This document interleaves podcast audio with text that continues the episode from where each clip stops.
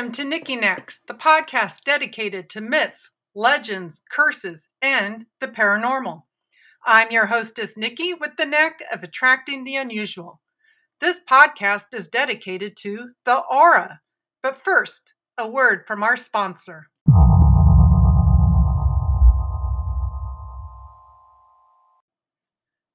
Aura.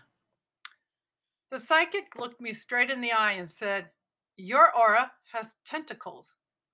Uh, excuse me? I've had my aura read before by several psychics, but this was the first time I have been told that my aura has tentacles. I responded, So I guess auras have tentacles.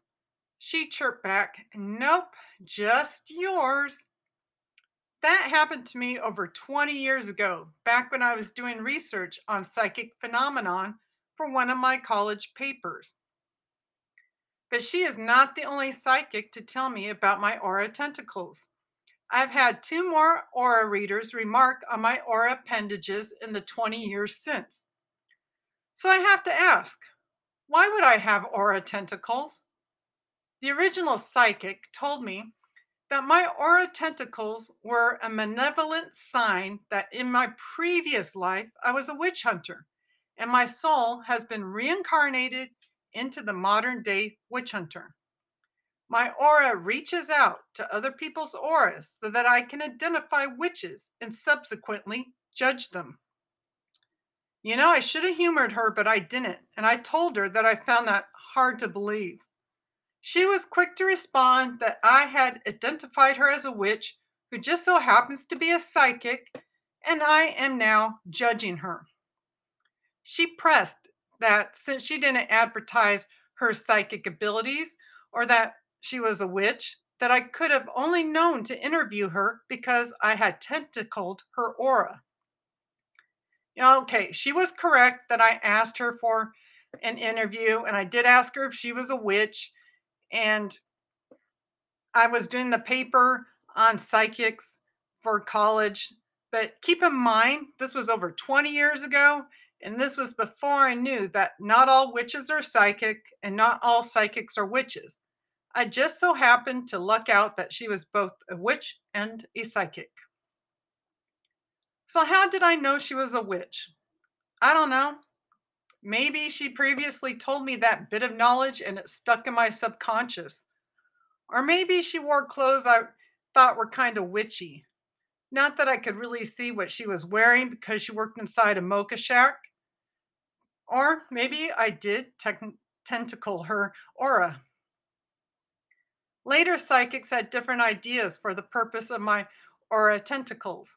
One thought it was because I was an empath, and true empaths would have te- tentacle auras that would naturally reach out to other people's auras. The other psychic told me that just because she could see my aura tentacles, don't mean she knows the purpose. In other words, she had no freaking clue. I have no freaking clue. How can I? For one, I can't see auras. Two, I can't find anything of substance in regards to aura tentacles within an internet research or search bar or Google or whatever you want to call it. So I have to form my own hypothesis in regards to aura tentacles. Not that I could do any research to verify my hypothesis, so I guess it'd be guesses and not hypothesis.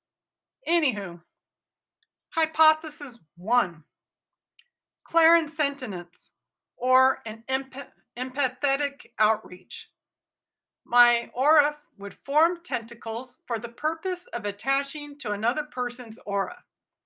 This would explain how I could inexplicably know when I am in the presence of a person with psychic abilities.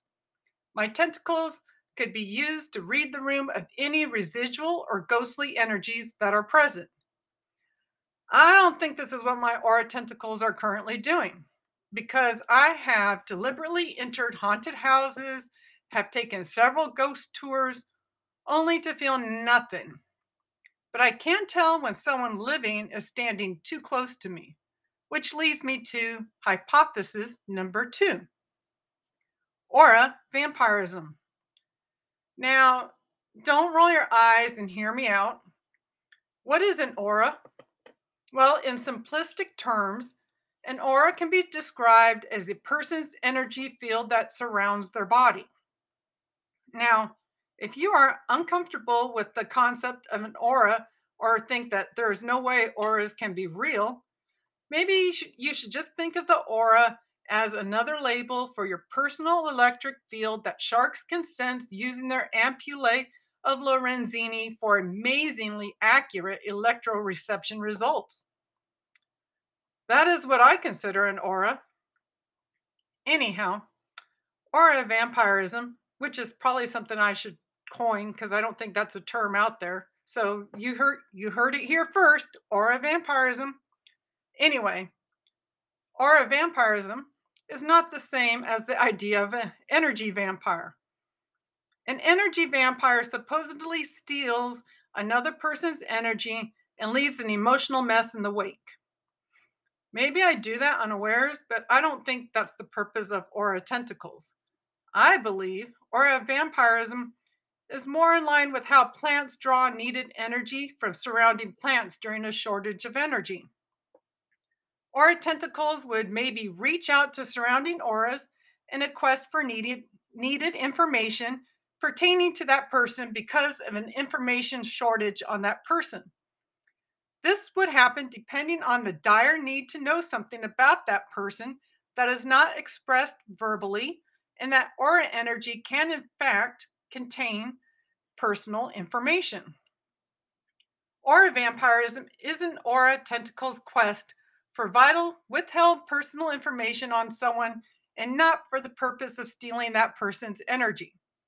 An energy vampire keeps someone else's energy, whereas the aura vampire would read information contained in the aura's energy with minimal energy transference. I would consider if someone could even, I wonder if someone could even steal someone else's aura energy. I mean, wouldn't auras contain electrons that are resistant to change and would want to return to its normal state if disturbed? I mean, I wouldn't know and I couldn't answer that because I'm not knowledgeable when it comes to areas of quantum mechanics. But I don't know. Oh, you know what? I just thought of a possible example of aura vampirism. Rodney Alcala was a winner on the dating game television show. Rodney could be considered a very handsome dude, and obviously his personality was charming enough for him to win over the bachelorette. However, there was something about him that creeped out the bachelorette, and she ultimately refused to go out on the planned date with Rodney. Even though the bachelorette couldn't explain why Rodney was so creepy, to her, she adamantly refused to go on a single date with him. Later, it was learned that Rodney was a serial rapist and killer. He was dubbed the dating game killer. So maybe the bachelorette has aura tentacles she put to use. Tune in sometime for another Nikki Knack podcast. Thank you all for listening. Be safe and behave.